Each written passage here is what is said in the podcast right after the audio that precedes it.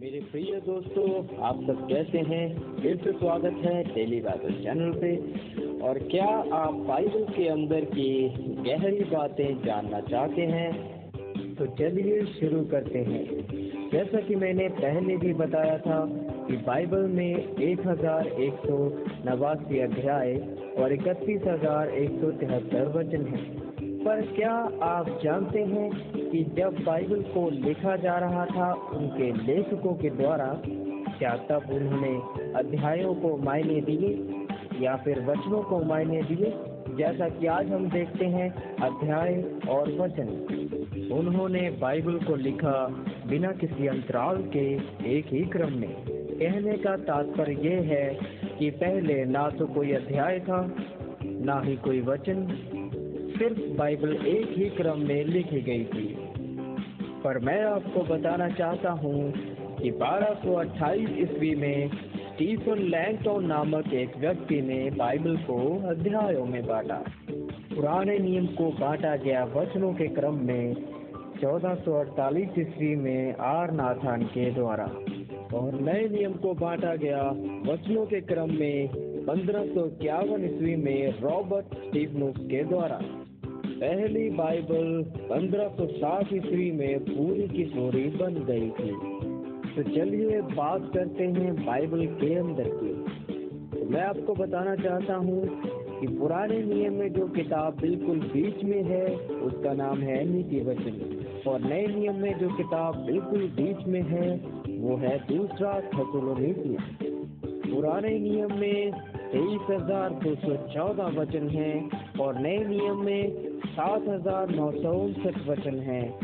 पूरी बाइबल में जो वचन बिल्कुल बीच में है, वो है भजन सहिता एक सौ तीन अध्याय, उसका एक और दो वचन। पुराने नियम में जो वचन बिल्कुल बीच में है, वो है दूसरा इतिहास, बीसवा अध्याय और उसका सतारवा वचन। और नए नियम में जो वचन बिल्कुल बीच में है, वह है प्रेरितों के काम, सतारा अध्याय, उसका सतारवा वचन।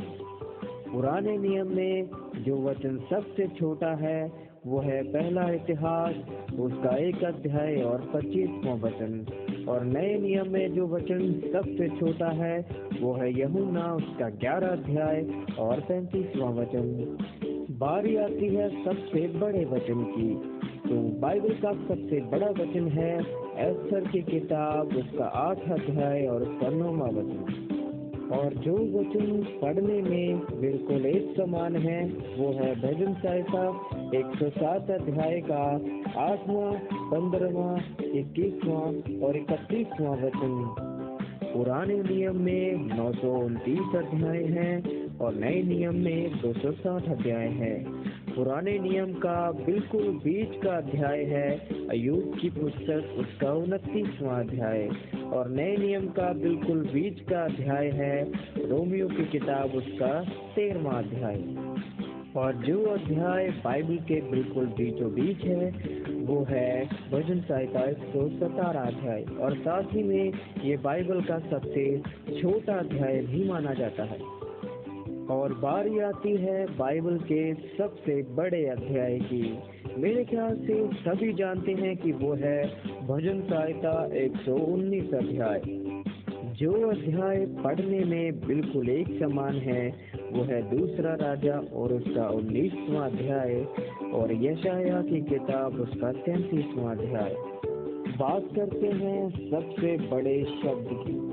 देखा जाए तो दुनिया का सबसे बड़ा शब्द ये है, पर हम अपने दायरे में ही रहते हुए बात करते हैं बाइबल में जो सबसे बड़ा शब्द है, वो है यशाया की किताब आठ अध्याय का एक वचन में, महेश्वर लहा लह शब्द और जो शब्द बाइबल में सिर्फ़ एक बार आया है, वो लिखा है दूसरा तिमोथियस, उसका एक अध्याय का पांचवा वचन।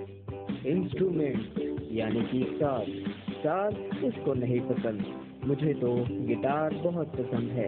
पर क्या आप जानते हैं कि बाइबल में सबसे पहला इंसान कौन था जो साज बजा सकता था? कुछ लोग सोचते हैं दाऊद पर मैं आपको बताना चाहता हूँ या पढ़िए उत्पत्ति की किताब, चौथा अध्याय और उसका इक्कीसवां वचन. वो आदम के बेटे कैन के वंश से एक युबाल नाम का व्यक्ति जो सबसे पहले साज बजाने का माहिर हुआ। तो मेरे प्रिय दोस्तों, आज की ये वीडियो यही समाप्त होती है। आपका बहुत बहुत शुक्रिया इस वीडियो को देखने के लिए। और मैं आपसे निवेदन करता हूँ कि प्लीज़ हमारे चैनल को सब्सक्राइब ज़रूर करें और इस वीडियो को शेयर ज़रूर करें। और मैं फिर लौटूँगा बाइबल की कुछ और बातें लेकर तब तक के लिए गॉड ब्लेस यू ऑल हमेशा खुश रहिए आवाज़ रहिए.